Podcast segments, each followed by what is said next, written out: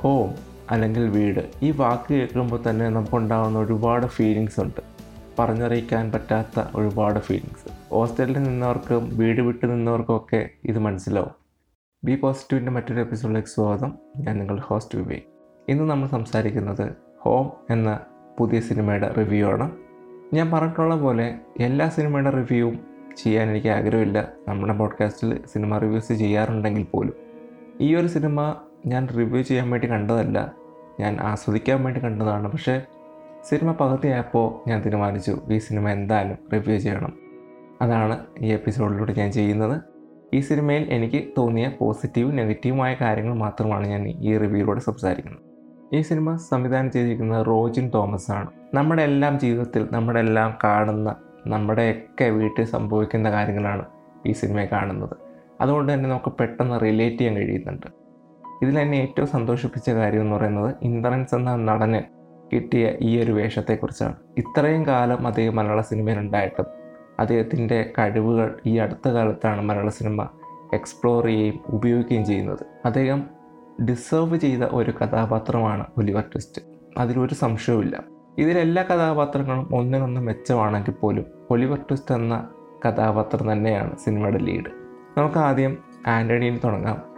ശ്രീനാഥ് ബാസിയാണ് ആന്റണി എന്ന ഒലിവർ ട്വിസ്റ്റിന്റെ മൂത്ത മകനെ അവതരിപ്പിച്ചിരിക്കുന്നത്. ആന്റണി എന്ന കഥാപാത്രം എനിക്ക് ഒരു ഐ ഓപ്പണറായിരുന്നു കാരണം ആ കഥാപാത്രത്തിന്റെ കുറേ പ്രശ്നങ്ങൾ എനിക്കുമുണ്ട് ഞാനും ഏകദേശം അതുപോലെയാണ് വീട്ടിൽ എന്റെയും കരിയറിലെ പ്രശ്നങ്ങളോ കരിയറിലെ അപ്പ് ആൻഡ് ഡൗൺസോ ഒന്നും ഞാൻ വീട്ടിൽ പറയാറില്ല. പക്ഷേ ആന്റണിക്ക് ഇല്ലാത്ത ഒരു കാര്യം എനിക്കുണ്ട്. എനിക്ക് നല്ല സുഹൃത്തുക്കളുണ്ട്. ഞാൻ അവരുമായിട്ടാണ് ഷെയർ ചെയ്യുന്നത്. പക്ഷേ ഇവിടെ ആന്റണിക്ക് അങ്ങനെ സുഹൃത്തുക്കളില്ല. ശ്രീനാഥ് ബാസിയുടെ കഥാപാത്രം അജു വർഗീസുമായിട്ട് സംസാരിക്കുന്ന ആ സീൻ തന്നെയാണ് ഏറ്റവും നല്ല എക്സാമ്പിൾ അജു വർഗീസിനോട് പ്രശ്നങ്ങൾ പറയാൻ ശ്രമിക്കുമ്പോൾ അജു വർഗീസ് ഒഴിഞ്ഞു മാറുകയാണ്. അയാളുടെ പ്രശ്നങ്ങൾ കേൾക്കാൻ ആരുമില്ല.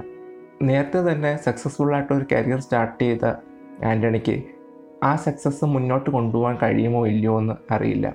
രണ്ടാമത്തെ പ്രശ്നം അയാൾക്ക് ജോലിയിൽ ഇപ്പോൾ ശ്രദ്ധ ഇല്ല എന്നുള്ളതാണ്.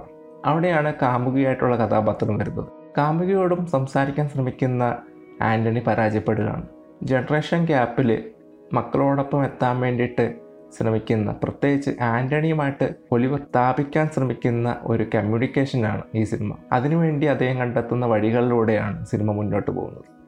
ഇതിന്റെ നിർമ്മാതാവായ വിജയ് ബാബു ഒരു പ്രധാന കഥാപാത്രമായിട്ട് ഈ സിനിമയിൽ വരുന്നുണ്ട്.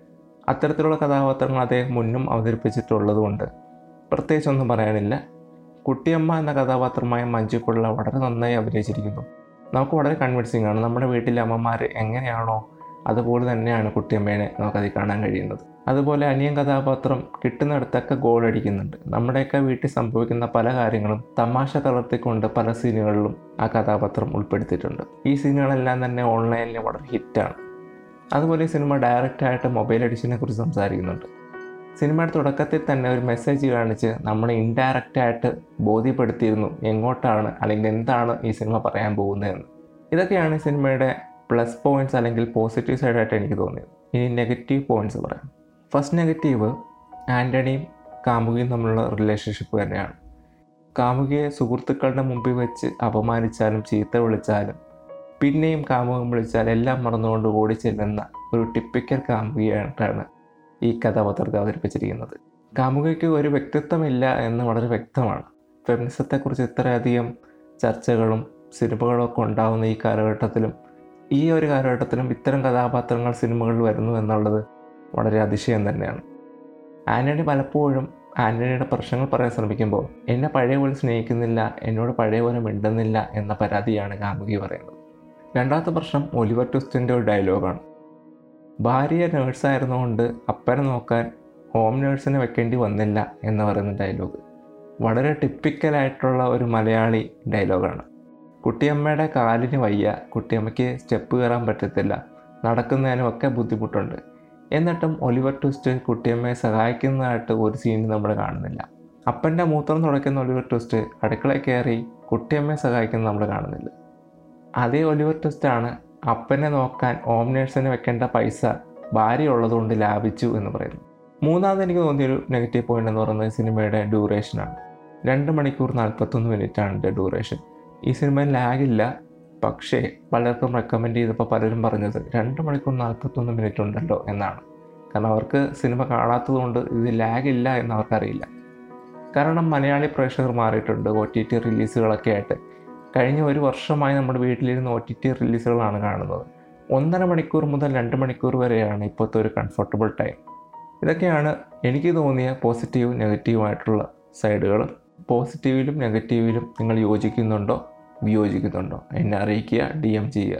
അപ്പോൾ ഹോം എന്ന സിനിമ ഇതുവരെ നിങ്ങൾ കണ്ടിട്ടില്ലെങ്കിൽ തീർച്ചയായും കാണുക. ഹൈലി റെക്കമെൻഡഡ് ആണ്. നിങ്ങൾ കേൾക്കുന്നത് ഏത് പ്ലാറ്റ്ഫോമിലാണെങ്കിൽ ബി പോസിറ്റീവ് എന്ന നമ്മുടെ പോഡ്കാസ്റ്റ് സബ്സ്ക്രൈബ് ചെയ്യുക ഒന്ന് ഫോളോ ചെയ്യുക. ഒരുപാട് എപ്പിസോഡുകൾ വരാനിരിക്കുന്നു. നമ്മുടെ വെബ്സൈറ്റിന്റെ ലിങ്ക് താഴെ കൊടുത്തിട്ടുണ്ട്. വെബ്സൈറ്റിലും നിങ്ങൾക്ക് എസ് ചെയ്യാം. അപ്പോൾ അടുത്ത എപ്പിസോഡ് കാണുന്നവരെ നന്ദി നമസ്കാരം.